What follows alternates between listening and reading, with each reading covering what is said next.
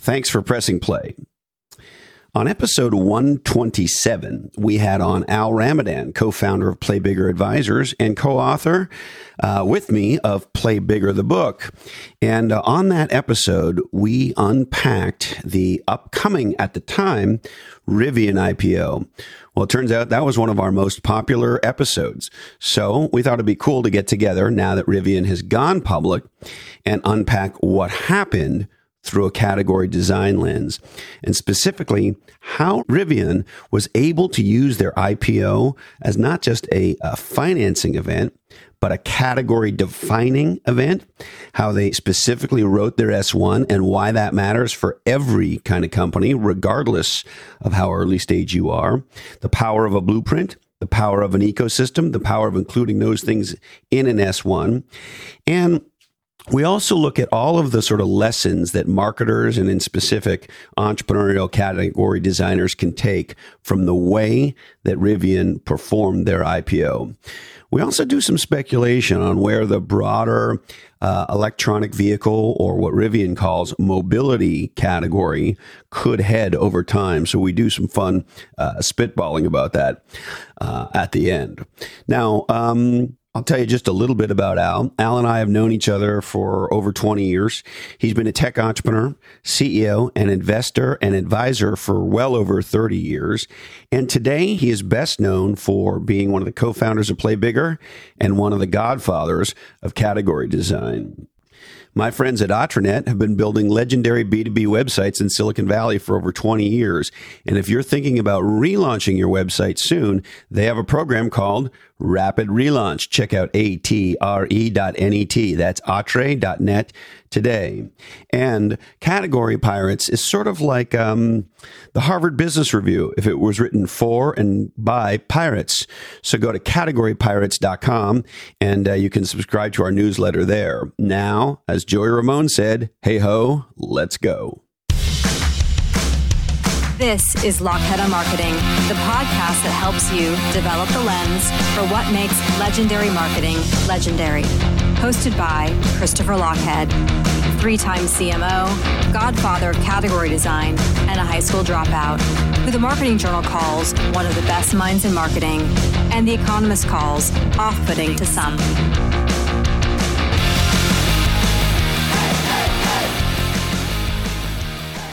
Al Ramadan. Christopher Lochhead, hello. How do you get more handsome?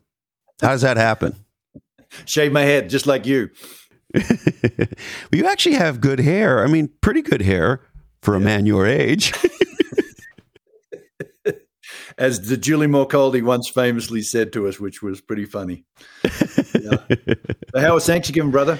Great, great. We got to see pretty much everybody, and um, get connected and everybody's been vaxed and vaxed and revaxed and overvaxed and so we felt relatively safe. It was before omna uh, omnicron took took hold. Fuck. How about you? Yeah. Yeah we had everybody up. Um, I'm, I'm actually speaking to you from tahoe and uh, we had everybody up for Thanksgiving. It was re- a real nice, a real nice time up here. Actually, the weather's insanely beautiful. We've been doing a whole bunch of outdoor stuff as well. So the weather in Northern California is incredible right now. There's a part of me that sort of says this is the new future, and the you know climate and all that is actually well and truly happening. And these are just this is what it's like now. This is what November's like now. You know, there's no snow and it's fucking excuse me, um, it's 70 degrees. you can say fuck as many times as you want around me. uh. so Rivian 2.0. So the, they IPO'd, the thing crashed and exposed itself for the pure joke that it is. That's what happened, uh, right? Not, not, so much. So let's let's let's first of all, you you couldn't get in on the offering price. Like couldn't it was get near very it. difficult to buy any shares at the offer. The demand was, I believe, in excess of fifty to one. So for every share they had, they had demand for fifty, which is a big number. They they they when you and I first in, in our first uh, episode on Rivian, of course, you remember that was before the public offering, and at the time uh, they had thrown out a market cap of $60 billion. You'll remember that. And when yep. we looked at that, we were like, wow, that's a giant number. Well, They blew past that at the offering price of $78. Um, they ended the first day in excess of $110. And then soon after that, they went to a high of 170 and today are at 120 bucks. So well and truly over a hundred billion dollar valuation.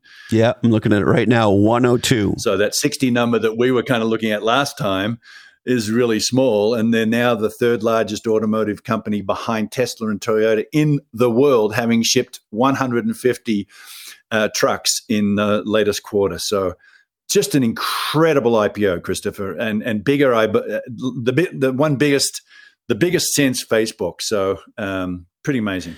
Yeah, incredible on all fronts, no question. And there's still so many people going, "How can a company never?"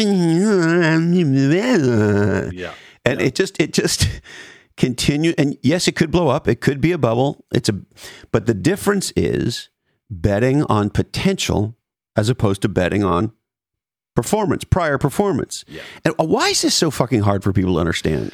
Yeah, I think I think it's hard for investors to understand because they've always you know that's been just been the way they are they look at multiples of revenue or multiples of trucks shipped or all of those other vital metrics within an organization but the new investors i think are starting to look past that and and uh, i thought rivian did a phenomenal job in their um, uh, S1, Christopher. I, I, as you will imagine, I sort of crawled all over that. And one of the things they did brilliantly, which is they outlined that the TAM for the category they were putting forward, uh, adventure vehicles, uh, was um, about nine trillion dollars. And I was talking to some, you know, really savvy investors, uh, you know, just leading up to the IPO, and I said, "Have you ever seen a trillion in a TAM, and none of them could remember seeing that. And so I looked up trillions, and uh, the gross domestic product of Japan, the third largest um, country in the world, is five trillion. The United States and China are the two that have more than that. And so 9 trillion is a giant number. So they I think they did a phenomenal job of sort of making the case that the total addressable market or TAM or the category potential as we start to think about it, one component is 9 trillion. And of course TAM it always relates to market cap at some point. You know, it, it, it just how it goes. And the work you and I did back in the day found that you know seventy five percent of the market cap or seventy six percent goes to the category king. So you know, if you start doing this, all of this math, it starts get, getting interesting. And what else is interesting is Tesla is is already seventy percent or more of the market cap of the entire electronic vehicle category vehicle category worldwide. So, Christopher, this might be one of those industries that escapes gravity like the software and cloud industry where you do like a technology company valuation as opposed to a you know product you know physical product kind of company. So there's there's early early sort of indicators that that's the case just fascinating. And then you sort of start peeling back from that and it's like 80% of the profitability of the automotive market is in the United States at least is light trucks and SUV and so Rivian could actually be the category king of 80% of the profitability while Tesla's the queen of 20% that's an interesting thought. And then on top of that it's not just about the vehicles Christopher. You've got to add all of the other ecosystem TAM, charging network and stations. Think of think gas stations, Starbucks, the third place, all of that. That's what that's going to become, right? Dealerships. There are no dealerships. So all those NFL owners who own dealerships, those guys make some money somehow. So there's some part of that valuation's got to play here. All the financial services, insurance, leasing, and all that sort of stuff, and then accessories. And so it's a different category to the automotive industry. So if you go into this with the mindset of like, I'm going to value this as an automotive industry as it was, you know, for the last 125 years, you're going to miss big time. And that's what's happening. I think, I think, I think you nailed it there, Al. Excellent work. I was going to say, just answer one question that you had, which is like, and there are people who think the opposite. There was a fantastic article in the in the Guardian just recently and uh, this guy, David Trainer, who's a founder of the investment research firm New Constructs, it's automotive industry. He, his, his comment was at a price of $70,000 per truck, the company valuation at its peak implied within the next 10 years would be selling for 3 million vehicles, about 12% of the automotive market. And that relates to a value of $13 billion. That right there is what we're talking about. David, who's an automotive guy, thinks it's a billion, a thirteen billion dollar company. Some of the smartest investors in the world think it's a hundred billion. That's the problem. Yep. And I never thought I'd say this about any company, but as you know, Apple's uh, I think two point eight or somewhere around there, pushing up on three. And I know this sounds like I've been smoking the wacky tobacco, which you know I do enjoy from time to time, but. Um, Apple being a $3 trillion company seems light to me today now. Yeah. No, it is. Given the category potential, right? Yeah. And, and I mean, that's the other part of the Rivian stuff people understand is they're a software company. Yeah. They're a hybrid digital analog company, right? Because the technology, uh, the information technology, forget the automotive technology for a sec, around this thing that connects this thing and all that there's an ecosystem to be uh, uh, built with that shit. No, it's the data data side of the equation. You know, it's like Google Maps and it's like Amazon. They just have an uncanny knowledge of what actually is happening in that whole experience chain, from driving a car to stopping and charging for 20 minutes and jumping into the local whatever the store is that Rivian sets up. Um, and so they're, they're looking at it completely new category. It's this experience of transportation. Maybe it's even a mobility category is a broader category again. And they're somewhere in there, but it's absolutely not just an automotive automotive category. And that's where people get tripped up. They don't think about all of these additional ecosystem TAM elements that are now rolled into a vertically integrated company that's a technology based company, to your point, with a stack that is incredibly powerful. So when Amazon, for example, one of their big partners in this whole thing own 20% of the company. They they pre-ordered 100,000 trucks, EV trucks, EDVs they're called. And of course, how do they do that? Well, they do that on the Rivian ordering system and it asks for things like, well, what color would you like? Where do you want the placement of the logos? What software do you want to be running on your car? Blah, blah, yada, yada. They're configuring the whole thing for the Amazon driver, like the whole thing. Right. So that's just a different it's not just selling the nuts and bolts that that's important, right? That it's a whole different thing, and the charging network and and and, and all of the service programs and you know alerts when cars aren't right, all that stuff. Total back end vert- vertically integrated system. It's it's it's really powerful. Well, and, uh, another compare with Apple is, you know, when the new Super Ding Dong M2568 IUD FERT chip just came out, of course, you know that they time the laptops and the and the and the iPhones to time out when the shit is launching, right? Because six months before the new iPhone and six months before the new laptops come out, my technology starts developing features I don't like. Anyway, long story longer, that's exactly how I bought the new Super Ding Dong Apple right? And today that seems common. Well, of course, you go on the internet and you pick the size you want, and you pick this and that, and how much memory, and blah blah blah blah blah. And there's whatever whatever your choices are, the colors and shit, and you put it in your credit card, and Bob's your uncle. We think nothing of it, right.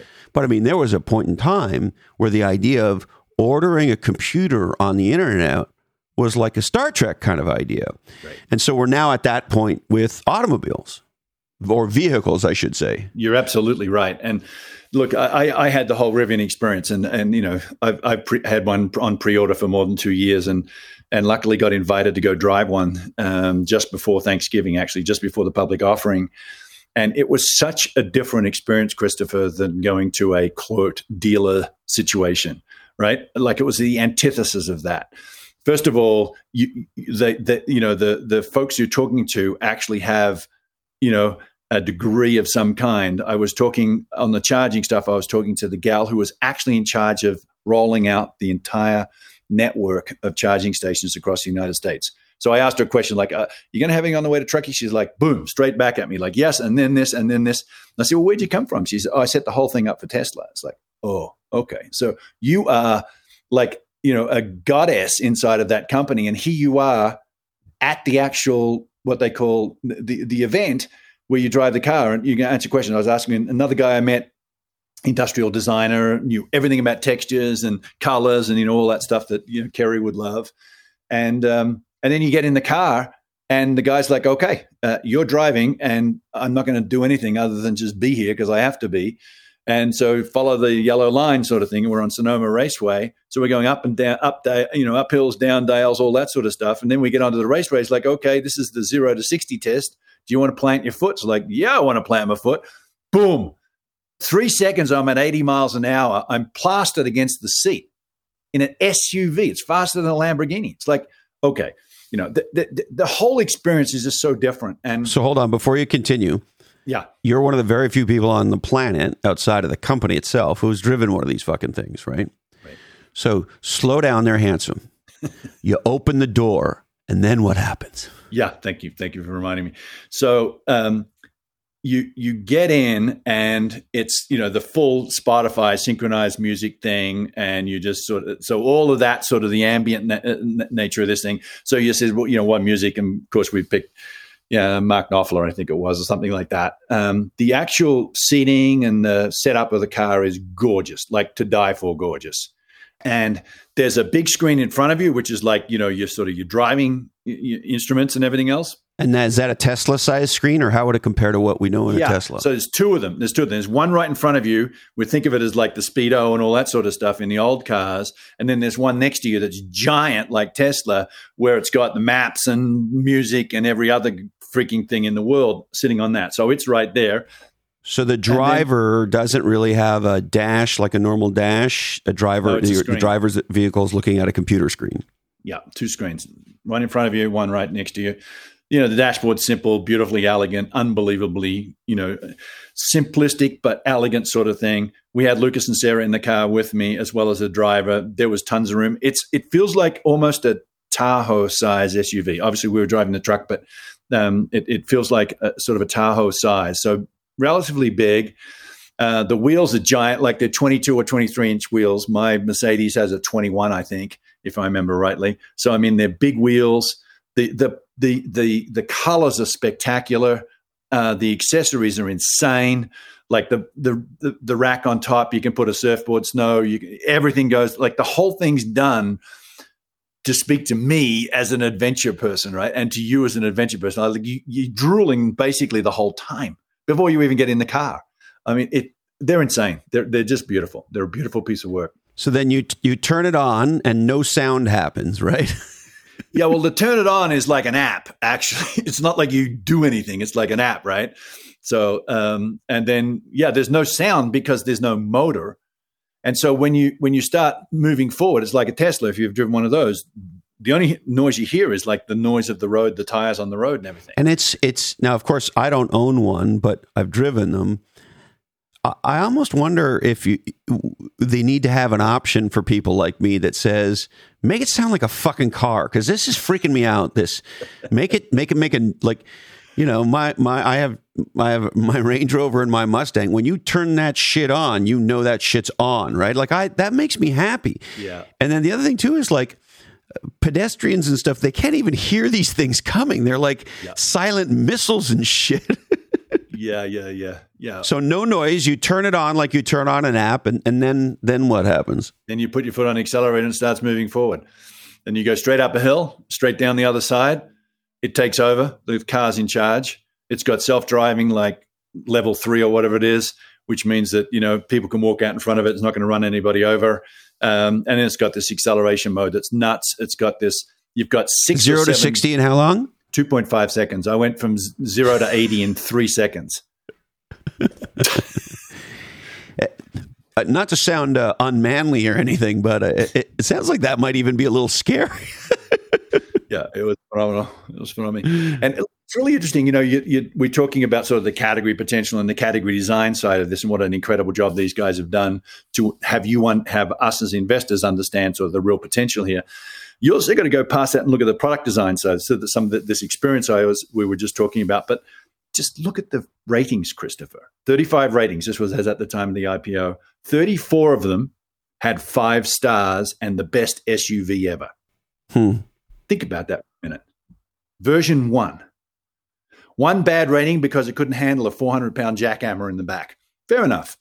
Not sure how many people have 400 pound jackhammers, but whatever. 50,000 pre orders. I wasn't planning on getting one soon.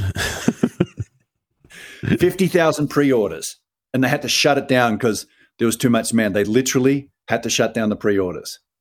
And then, so the product design, don't take my word for it. Take you know the best you know sort of uh, reviewers of automotive equipment. Thirty five people, thirty four of them five stars. In addition yeah. to that, you know, sort of look at the competitive set. Mercedes withdraws its e, e SUV product line from the United States earlier this year. They they're not Incredible. they're not doing it. Audi and they're BMW, not doing it. Period. Nope. How can that even be true?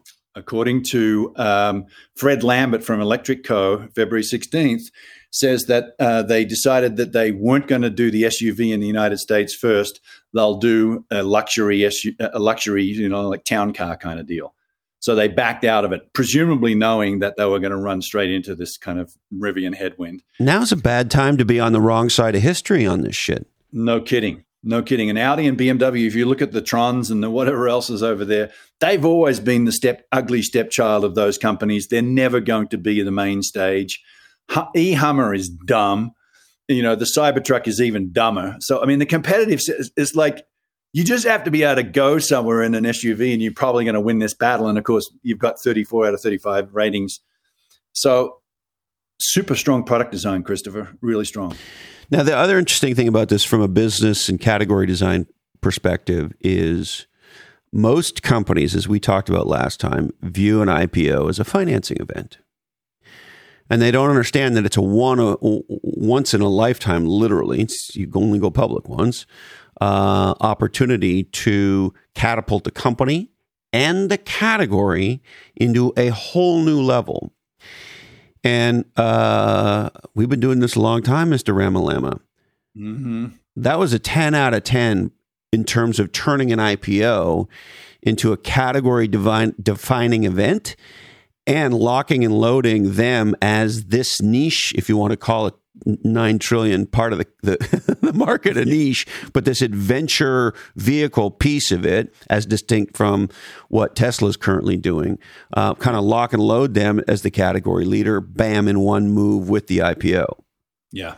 No, there's a few things that were going. In addition to the you know the demand for this I, think everyone had the same feeling, which is this is the new Apple kind of showing up relative to Microsoft to use sort of our our previous lives you know, sort of world. This is someone who just has a, a, a passion for building an incredible product and creating an incredible category, um, not just be, not just the car, but all of those things we talked about: the charging network, dealerships, financial services, etc.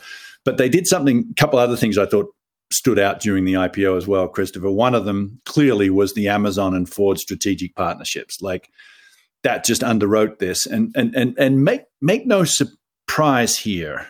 Amazon owns 20% of this company. And so that's now valued at about, you know, 25, 30 billion, something like that.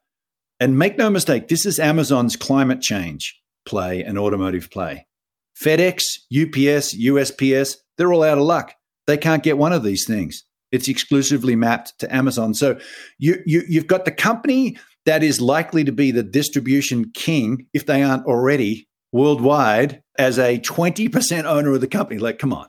That's that's a remarkable thing. The Ford story is a little more spotty. They obviously helped a lot with the the the logistics of building one of these things, and they're incredibly complex, no question. Although they're a lot less complex than sort of the gasoline based cars.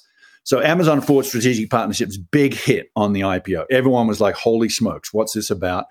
I thought they did a brilliant job of hijacking the United Nations Climate Change Conference, COP26. They went public basically the same week as that whole thing. So the awareness of climate and his point of view, which is we're, we're facing an existential threat. We have to change in the fundamental industries from petroleum based to like, like it was just perfect timing. And then just as a little kicker, Hertz announces that they'll purchase 100,000 Teslas in the same week. I mean, pretty nice timing from an IPO's point of view. And this is, again, something that the vast majority of companies don't think about, which is we want to turn our IPO into a lightning strike for the category and, of course, for our company. Well, we know when we're going to plan a lightning strike, we start to think very strategically about timing are we creating our own event? Are we hijacking an event? Headwinds, tailwinds, uh, things that we could do to drive up interest, drive up provocation, hijacking, hijacking, trendjacking, other mega things, right? So you just look at this and go, like, it's so fucking legendary when a company gets it all right and they even do some shit that we've never even thought of, right? It's like Right. uh, compared to so many other companies that where they just the way they deal with their business is like they don't even give a shit, right? These guys every fucking detail. Yeah. Yeah, and then the topper on top of that is RJ Scaringe is he's an insanely great spokesperson. He's the opposite of Elon Musk. I mean, he is just a down to earth, honest, um, thoughtful, you know, great speaker. He's not twitchy in front of an audience, doesn't do stupid shit. Like he's just a great spokesperson. And then the the the, the production environment or the production uh, line is in Normal, Illinois. That's the town, Normal, Illinois. I mean, it. You can't make this shit up. it's like the greatest story of all time. Now, what do you think are the big takeaways, the big learnings from a category design point of view that you would hope as a godfather of category design, category designers around the world would, would learn from this? Yeah, great, great question. Um, I, I think the first one is just on the scope of the problem. I mean, what we and you and I have been doing this for many years, but what we always talk to the entrepreneur, the leader, uh, leadership team about is what's the actual scope of the problem we're solving, because that will then set the category potential and TAM, right? So if you say, hey, I can I can you know sort of do a teeny little bit of that that that's a small category and if you can do something much bigger than that's a big category. I think what he did a brilliant job of and if you read his point of view we read it last time on on session number 1 here it's we're facing an existential cr- crisis and that we have to fundamentally change you know an industry. That's a big scope right that's a really really big scope and gives you a lot of flexibility on on how how how you create a blueprint i.e. the all the things we were talking about what they're actually rolling out so that's number one is is that i think he took the the, the biggest scope you could possibly get you know climate change you know and just pounded it and said okay we're going to get rid of all of that old industry like that's a huge one so that was that was i was really impressed with him his his point of view is very powerful doesn't even mention electronic vehicles. I mean, it's remarkable how good he is. The second thing I thought he did on the category design was he then translated it to TAM, something that investors actually do understand, right?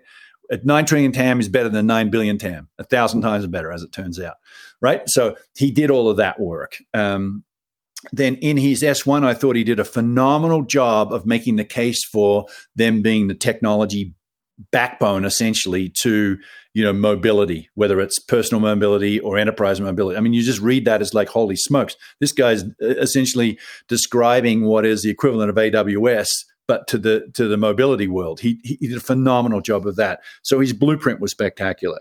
The ecosystem side of his his story is incredibly strong too. You know amazon ford relation strategic relationships the the whole rollout of uh, the the network of stations and and having us all imagine that at every one of those places there might be a Starbucks or a whatever store that you go into for dinner or lunch or breakfast, and then all of a sudden you start realizing, holy smokes, there's a whole ecosystem sort of forming outside of this thing, and many more. But th- I, I just think they did a brilliant job of all of those things. They all showed up in the S1. If you care to read the S1, I mean, it's it's a brilliantly architected document. And I actually want to talk. I, I have, and I want to talk to you specifically about Yeah. it because I think I think there's a giant learning in there. But keep going. You're on a roll. No, no, that was it. That that was it. I mean, they're they're the they're the top top line things. And in addition to that, you know, every category designer hopes they have a product design and a company design to connect the magic triangle, as we call it. When those three things come together, the product, the category, and the company, oh my gosh, you know, like, and they've got you know five stars on all of those corners, and that's going to be really tough to beat, I think. When you get all three of those right at the right time, bam. So on the S1, you know, there's this thing that we've thought about for a very, very long time, which is writing the manifesto for the category. Uh, sort of an HBR style article, lay out the argument. If you're smart, have some facts and data and research to back it up. You don't want to stand on just being an arm waving idiot, uh, and so forth. And and as I've thought about that, and I think we talked about this last time, I think it's valuable, even for earlier stage companies, to go now a step beyond the manifesto and actually write your fucking S1. You know, maybe you just got a Series B, maybe even after Series A. I don't know. But here's what I do know, and maybe I'm biased because in the last handful of years, thanks, you know, in great part to you kicking my ass and getting us to write a book together. But, you know, I've become a writer. Uh, you know, I, I write almost daily. And as a dyslexic guy, that's a huge commitment. But what I've noticed is by doing that, my level of clarity of thinking is just exponentially different than it was five years ago because I forced myself, and now I do it. You know, it's it's a pleasure to do actually to write pretty much almost daily. And so, uh, a long story longer, you read their S one, and and they get it's all in there. It's all based on a POV. They they frame, name, and claim the problem. They frame, name, and claim the category adventure vehicle as distinct from generic or broad based EVs. To your point, the blueprints in there and, and, and the ecosystems in there and how it looks and it's depicted. And so, what it made me think about is, you know, if you can't articulate your business with this level of clarity and level of detail, what are you fucking doing? Reaction, doctor. Yeah, no.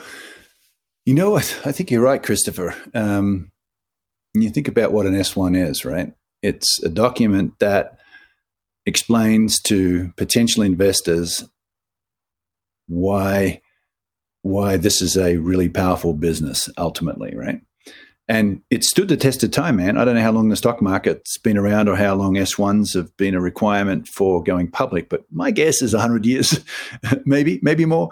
So you're right if you can if you can take and and look it, you need to take some of those artifacts of category design and bring them together. So the point of view has to be a big part of the sort of the the, the first five sentences 10 sentences of an s1 has to be your point of view.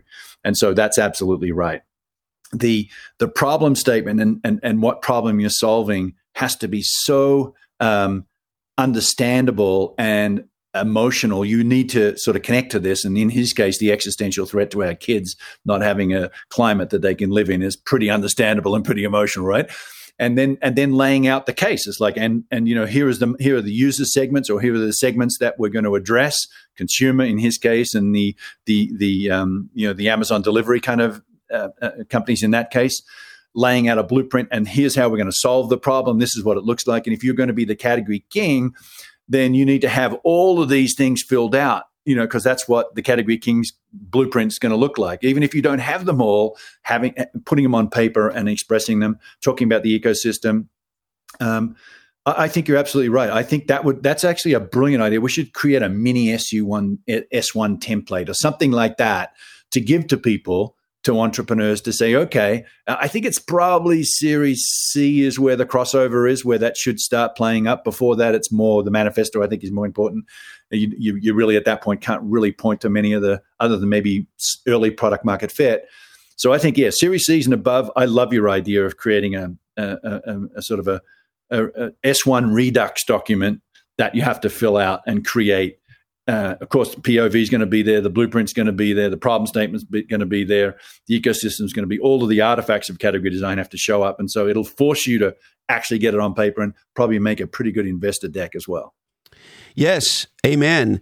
And the other thing, of course, um, the act of doing it not only gets the founder, CEO, or founding team through a forcing fun- function on super clarity and, and doing the category design work, uh, really thinking about the languaging. How do we want to express this? How do we want to frame the problem? How do we want to describe our products and technologies and services, etc. Like all of that sort of uh, rigor is in there. And so um, when when you do that, the the founding group needs to come together. But if you're wise, of course, you do it with your executive team.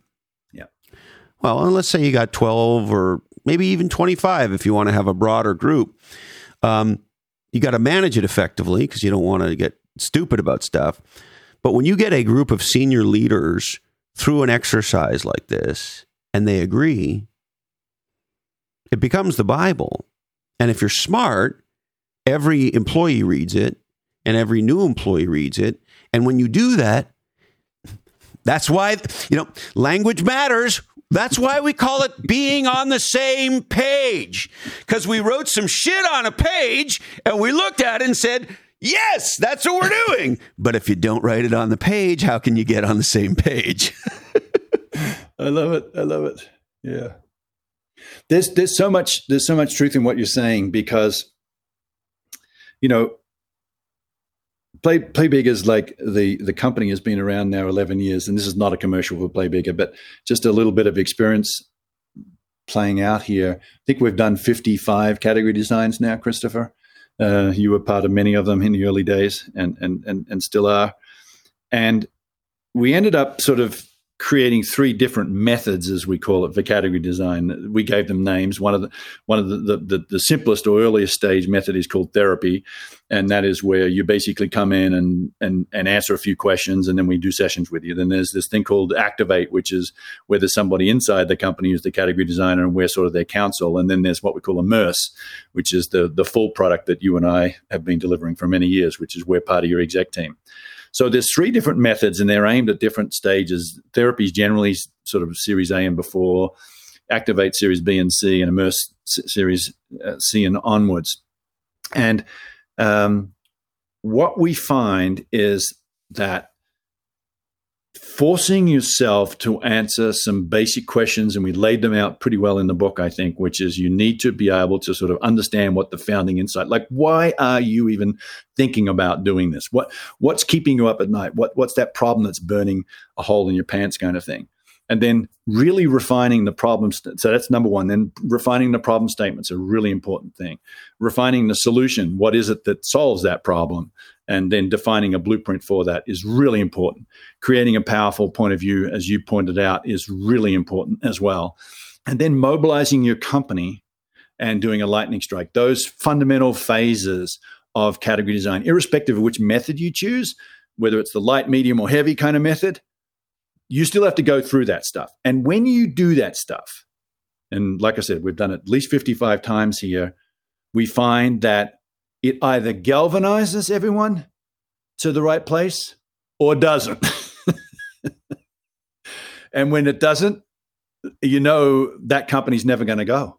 It's not going to happen because they're so focused on a feature of a product or a particular go to market or something like that, they can't get the rest, right? But when it does all come together, you know.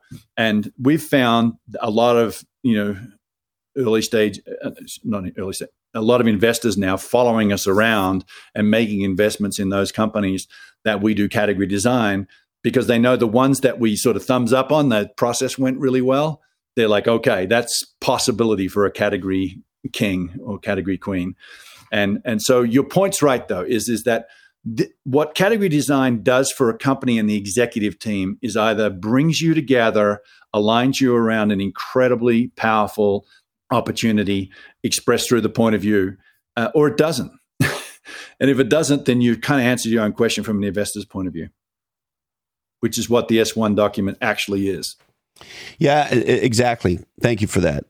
The other powerful thing about writing, whether it's a manifesto when you're earlier or an S1 as you, as you get a little more mature along the kind of journey, when you go to raise money, to your point on an investor deck, well, one of the things most entrepreneurs never think about is if a VC in general, you know, some some people now are just term sheet factories and they just they just venue money money when they see you. But uh, in general, a professional VC is going to take some time, do due diligence, and when the time comes, she's going to create this thing. She's going to write it called an investment thesis.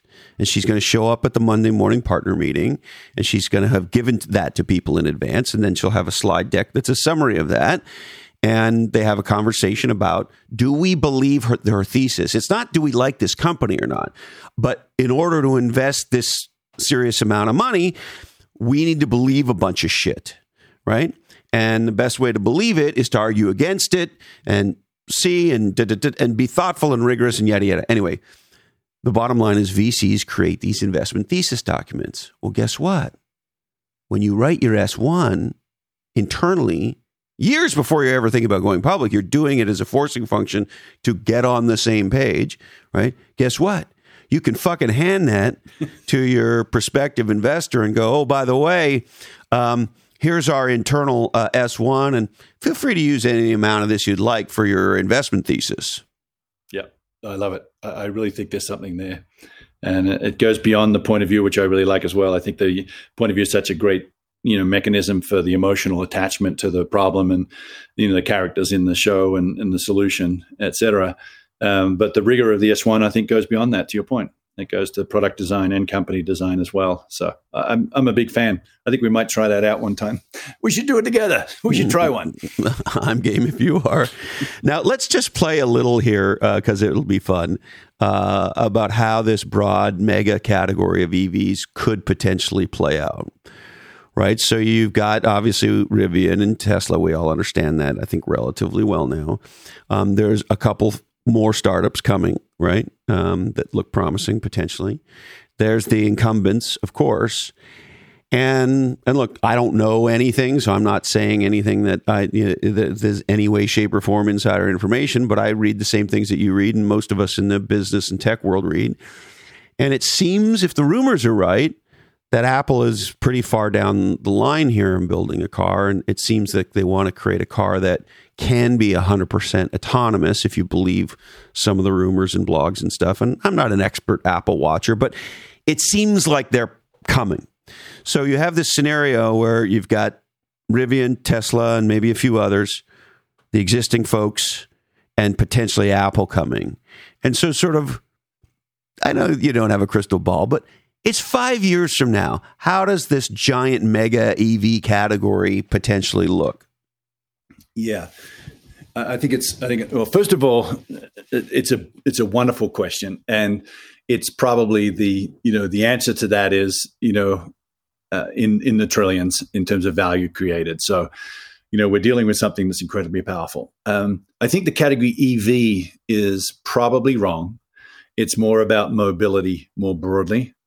Um, so that's where I'd start. I'd sort of, and I think that's sort of hinted to in the Rivian uh, prospectus. They don't really say EV anywhere, actually. Uh, they talk about adventure vehicles as one example, and they talk about delivery vehicles. Um, I think they're heading towards more the mobility space. I would add mobility into that. And then you think about not just the players you talked about, but you imagine, well, if Hertz just ordered 100,000 Teslas, what doesn't that mean something? Isn't that signaling something?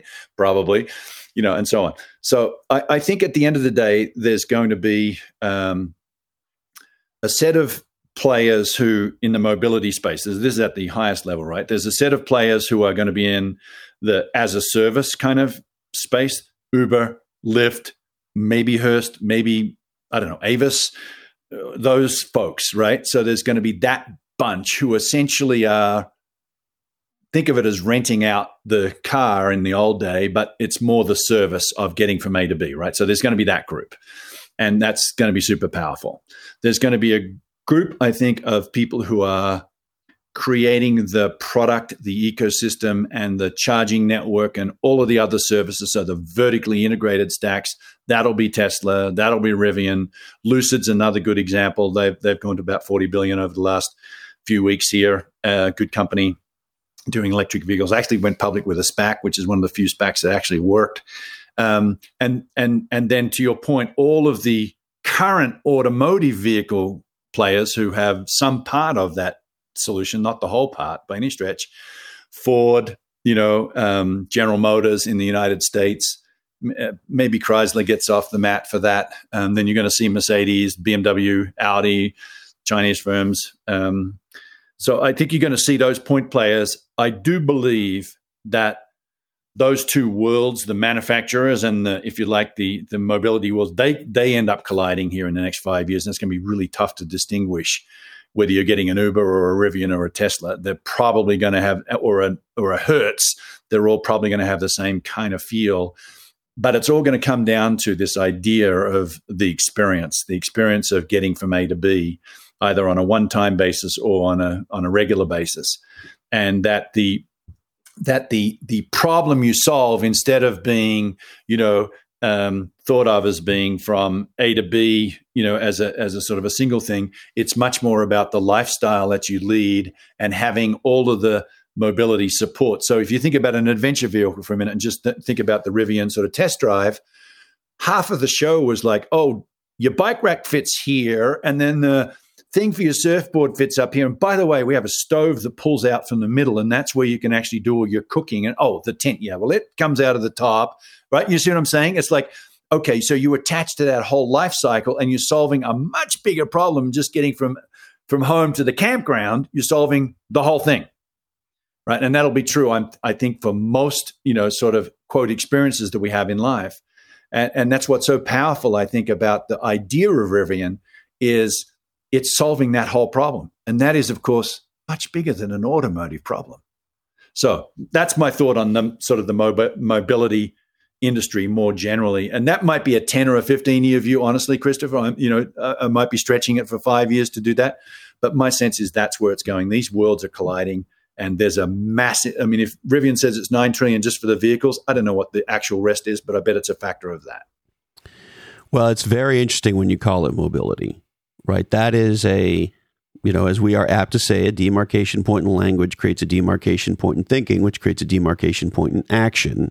And legendary POVs open people up to a demarcation point in thinking and action. So if you say, if you think cars are automobiles or even vehicles, then when you have a hammer, everything's a nail, right? You when you change what the hammer is, all of a sudden so that that might seem trivial to some. However, if they continue to execute the way they are and they essentially redesign what mobility means, um, that in of itself could explode. Uh, now, a couple specifics I want to bounce off you. so on the Hertz thing, mm. Wouldn't it be interesting if so? Let's say let's say Hertz lost round one and maybe even round two, right? They they missed they missed Uber and all that shit, right? They didn't get that there was a new paradigm emerging. And the one that would have seemed more obvious probably would have been like a Zipcar or something along those lines, and they didn't get that either. So it's like Uber and Lyft slid by which okay, maybe, but the, the however, now they go, okay, not again it could be if that they might be experimenting with a real twist on a rental model. They could have some kind of a timeshare business model. They have a more of a SaaS business model going. So you pay X amount a month to get Y amount of miles or what, however they would do it. So that one, could be one way they could go. And then the other thing that made me think that I wanted to kind of just bounce around with you is um, the the scooter companies have this model where if you get on a bird in Santa Monica and you drive it from point A to point B, you fucking leave it on the front lawn and go into the place you're going, and that's the end of it. And uh, either someone else picks it up or they have third party contractors that they pay per bird to bring them home. So, is it possible that we might have a bird scooter like business model for Hertz with all these Teslas? Man, I think so, and I think it fits within that you know narrative we just had about you know what does mobility really mean, and what are the experiences that we need mobility for. You know, obviously going to work is one. You know, going doing adventure is another.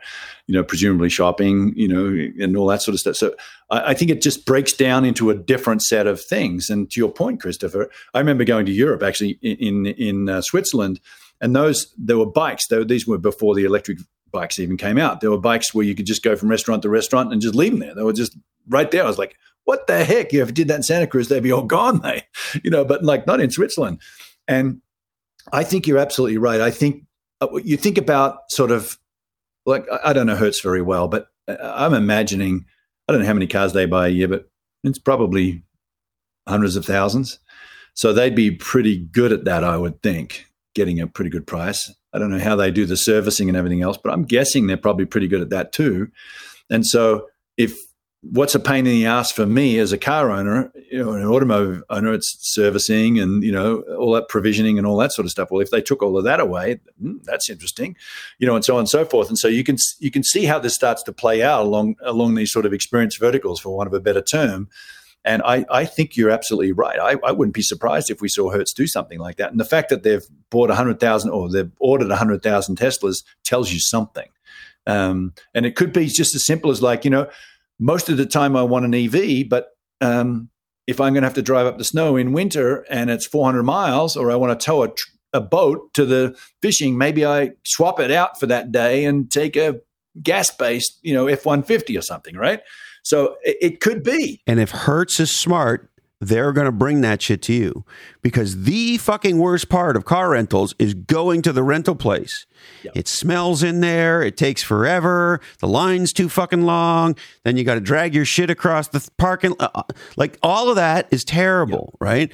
And so think of where we're at, particularly with native digitals, their aversion to buying anything the the GDP of uh, virtually every major country is shifting rapidly from products to services and has been over many decades now, but it's been accelerating because we're seeing the services of uh, serviceization, serviceization.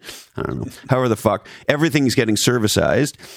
And so it sort of is interesting to think, well, if they got rid of all the hee haw and the car comes to you and you could just fucking leave the car somewhere, like you do with the bird, they could change a lot. Okay, so that's one idea. Here's the other idea I have for you. Last time I checked, the people running Amazon were not fucking stupid. As a matter of fact, that might be the most well run company ever. If it's not, I want to know what is, right? Mm-hmm. Um, and these people think, holy shit, do they think? So, what's the long term play here? Is does Amazon become the front end for how you buy and service uh, your Rivian? They have all this logistics stuff they're now selling, like the the AWS of logistics is an emerging big area for them. And so, where where does this connection with Rivian and Amazon land? Yeah. Do you think? Yeah, no, I love, and this is one of the things I get most excited about with with Rivian itself is okay, if, Christopher, if you had to choose one company in the world to be your major strategic partner for getting from A to B, who would it be? Yeah, Amazon. Matter of fact, it's this buddy of mine said this. No, it's Amazon. This buddy of mine said this to me uh, a little while ago. He said, "If um, if the state government came out and said uh, we've just done a deal with Amazon and they're going to take over the DMV, what would most people think?" Most people think that's a fucking awesome idea, right? Yeah. Or the other one, which is CVS, that Amazon's getting into pharmacy, is like that might be the best news I've heard ever. Please, Jesus, it's yeah, about no. time, right? right? Like, right, you right. pick pick any sort of logistical, grindy thing that is generally irritating for us as consumers.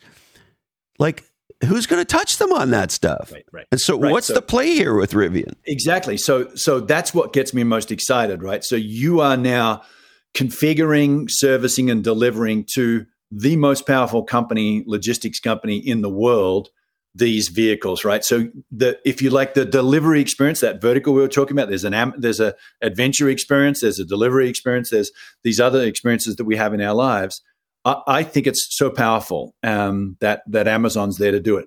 I don't think Amazon buys Rivian uh, in the same way as I'm not convinced Apple becomes a automotive manufacturer. Okay, but I might consider Apple partnering with Lucid to deliver sort of the high end super designer experience. Like I could see that. Um, so I think people are just this ecosystem's kind of starting to line up around these these particular verticals. And having Amazon as the number one investor, man, I'd be pretty stoked about that for sure. Now, on the, you know, as we go back to expanding the category to mobility, the other interesting thing here, of course, is um, mobile phones and their integration with our cars. And now it's to the point where uh, where does the phone begin and the car end, and vice versa, is is is not an easy question, right? And so, um, where do you think Apple and Google are around sort of trying to get iOS and Android as sort of uh, for lack of better uh, analogy, the MS DOS of um, you know the automotive industry and the mobility category broadly? Yeah, that's another great question too, Christopher. So I, on the what I do know is you know sort of three players in that space. There's the there's the Apple iOS, there's Android from Google, then there's Microsoft's equivalent, um, and that they are all courting all of the automotive players. And I think the rub is is is that as a as a straight up technology platform, take Android uh, just as the case in point. Um, if it was just that, it would be easy decision to make for the if you like, the vehicle manufacturers because they go, like, I got an operating system and I write an applica- set of applications on top of that. Ta-da! I deliver an incredible experience. But of course, Google is to your point, like, well, hang on, we got this thing called Google Maps, and man, it's a lot better than your maps, and they're probably right. So we're going to add that in as a service, but we'd like three bucks a car or three hundred dollars a car or. Well, of course, Google bought Waze, right? Yep, absolutely. They bought that. And so, and then you have, you know, sort of all of the music services. I bet Amazon, excuse me, uh, Apple and Microsoft are like, oh, by the way, we've got all the music services in it. Don't use Spotify, use our stuff, and so on and so forth. And so I think it's a, th- this is, I think, the battleground for what we're talking about on mobility, which is, is that when you step into your vehicle, whatever that might be, whether it's you bought it, you rented it, you're using it for the day, you just picked it up, however that all defines, having it fully integrated with your life and essentially the decisions you've made for that, I think that's the holy grail. And I saw a little bit of that with Rivian, where they I, I wasn't able to sort of play with it for that long, but my my phone worked just fine. Um, and I use an iPhone, just like you know 80 85 percent of the people in the world. Um, and now the question will be like, does it automatically inherit all of your Spotify sort of preferences, and does it automatically inherit the fact that I'd rather use Google Maps than than Apple Maps? And like, I don't know any of that stuff, but that's the battleground. The battle for the OS is over. That's that's a commodity business now, just like it was Microsoft 20 years ago. They went from you know, sort of Windows. And then they said, well, actually, we got this thing called Office, and it happens to be these three vertical applications. That's where all their money went. And now, of course, they've gone to the cloud with Azure and everything else, right? So the operating system business is not a business. So the the operating system at that level, this sort of sewage and plumbing of car uh, software, is it, it is it commodity. is a lot of it open source now, or it's or is it just commodity, or a- yeah, Android, Android obviously is the closest to open, open source. source. of all of them. Right. Uh, iOS is very proprietary, and Microsoft's pretty proprietary too. So, but the point is, is that they're not ascribed much value. And the reason I know right. this is because, as you know, Christopher, I was the senior vice president of mobility for Adobe for many years. And at the time, yeah, why should we listen to you about this? yeah, exactly. It's well, part of why the, I asked you, handsome. I yes, figured you'd you. be paying attention. yeah, yeah, no, I was. And at, at the time, of course, we were trying to encourage people to embrace Flash, which was a technology that was around on the web, the rich, rich, rich media um, technology back in the tw- 2000s, to incorporate them on their handsets at the time, uh, mobile phones. This was before the iPhone itself. And so, and I knew that, and that business model went to price per unit equals zero quickly like I remember, I remember being in a negotiation with Samsung for a whole bunch of their phones, and you know we might be getting one or two dollars per unit from say a PlayStation or something like that. When you're talking to Samsung, it's like I'll give you a cent. How about that? And that quickly goes from that to lower. So I just don't think that business is a business. But how much of, if you like, the mobility um, experience or services that exp- is carved out for Apple, carved out for uh, Microsoft carved out for Google? That's, I think, going to be the question. I mean, you could imagine a day, for example, where there's a set of configuration options for your car, and you can download a set of apps from the Apple App Store or the the uh, Android App Store, and and sort of configure your car on your phone, right? Your your your in car experience. Yeah. right? And and Spotify could be part of that, or whatever could be part of that, or you could imagine, um, you know, being able to watch Amazon movies, and so you know, like a lot of SUVs and shit have those those TV the screens behind them. Well, nobody's going to want to watch. Nobody has a DVD player anymore. I mean, they're going to want to watch internet based shit, right? And so all of these. My my point is, you can imagine a scenario where there are a whole bunch of apps that you can subscribe to that enhance in some way your in car experience. And I got to believe the major players here want their platforms and ecosystems to be the ones that are the preferred ones as what is a phone and what is a car and what are the apps supporting those things or, or available in those environments blurs completely. Yeah. Sure does. Um, and of course, that speaks, and you think about, well, what skills would you need to have as, if you like, a vehicle uh, manufacturer to do that? And it would, the first answer is, is a technology backbone that was born post 2010, at least. Right. So you look at Ford and General Motors. I got a Mercedes. I love driving the thing. I can't play music half the time on my freaking, you know, hundred twenty thousand dollars Mercedes because the integration with the iPhone sucks so badly, right? That was they were all born in the sort of the Symbian days back in the early two thousands, right? So like, you think about it, that only makes me more bullish about someone like Rivian. They're born on AWS, mate. It's not even an operating system. Think about that for a minute.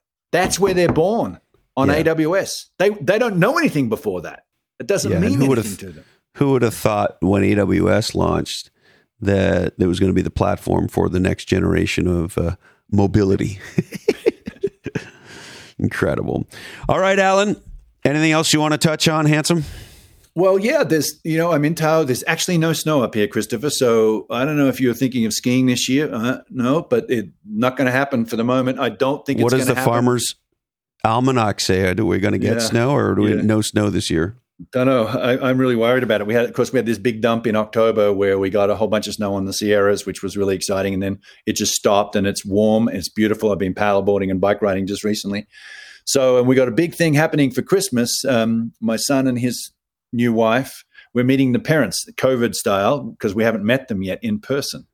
And they're married. Because, of course, she's from Brazil. You can't and and can't go there. They can't come they're here. in New York. They're Brazilian, but yeah, in New York, they're coming for Christmas. Oh, they are. So we're hoping there's going to be snow for Christmas, Christopher. Otherwise, we're going to have a pretty fun, funny time. So. You might be at the beach. They might think they're in Rio for fuck's sakes. exactly. Rio right. moved north. so, so yeah, we get no, to meet the good. parents. Yes. Are, you, are we going to turn it into a movie with uh, Bob De Niro? We might we might do a podcast on meeting the parents. That would be really fun. By the way, and and the parents actually don't. Well, actually, the dad doesn't speak that good a English. In fact, maybe none. So I'm trying to learn some Brazilian. I'm not very good at it. In fact, I'm terrible. Lukey's half good. Um, so that that here's what I've learned equation. about Portuguese. You can just go. Mm. it, make, it sounds like you said something. There's a lot of going on. Yeah, We're going to yeah, lose yeah. every So- single all, all ten of our listeners in uh, in Portugal and Brazil. And so you and I need to get out on the bike ride pretty soon. What's going on? when do you get back down? Yeah, I get back down on Thursday. So I say we go for a ride on Saturday. It's going to be beautiful weather. All right. I, I uh, since the last time I saw you, I've had a, a, an ongoing set of back issues. So I'm I'm I'm hoping that I'll be able to ride by then. I'm uh, the the the jackhammering on the bike right now is not a great idea for me. So I was uh, Joey and I were thinking about going out for a ride tomorrow morning, but I. Uh, I'm I'm in a good place. I'm going up and to the right, and I don't want to do what I always do, which is fuck it up by jumping back on too quickly. So, to be determined. But um, if not, then soon. I'm on the, I'm on the right path. I just uh, suffering from a little. AGE. Yeah, yeah, yeah, yeah. Well, uh, love always love hanging out with you, and riding is one of the great times we can chat. I find that half of our greatest ideas ever came either on a chairlift or on a bike. So let's keep doing it together. It seems to We're be a waiting source of for a inspiration. wave. Yeah. All right, brother. It's great to see you. Give my love to everybody, and hopefully we'll see you soon and have that bike ride very soon. Sounds great. See you then. Well, there he is, Al Ramadan himself, my brother from another mother. He is, of course, co author of Play Bigger How Pirates, Dreamers, and Innovators Create and Dominate Markets and the co founder of a company we started together years ago called Play Bigger Advisors. All right, we would like to thank Al one more time. Thank you, brother. Check him out at playbigger.com. That's playbigger.com. Our friends at Atrenet, A T R E dot N E T, have been building legendary B2B websites in Silicon Valley for over 20 years. Check them out. And if you're thinking about relaunching, they do have a rapid relaunch program. Our friends at Hallo App are the first real relationship app. If you're tired of no privacy, of echo chambers, of you being the product, why not take a whole new approach, a real relationship network with Hallo App? Check out H A L L O A P P dot com or search for Hallo App in your app store of choice.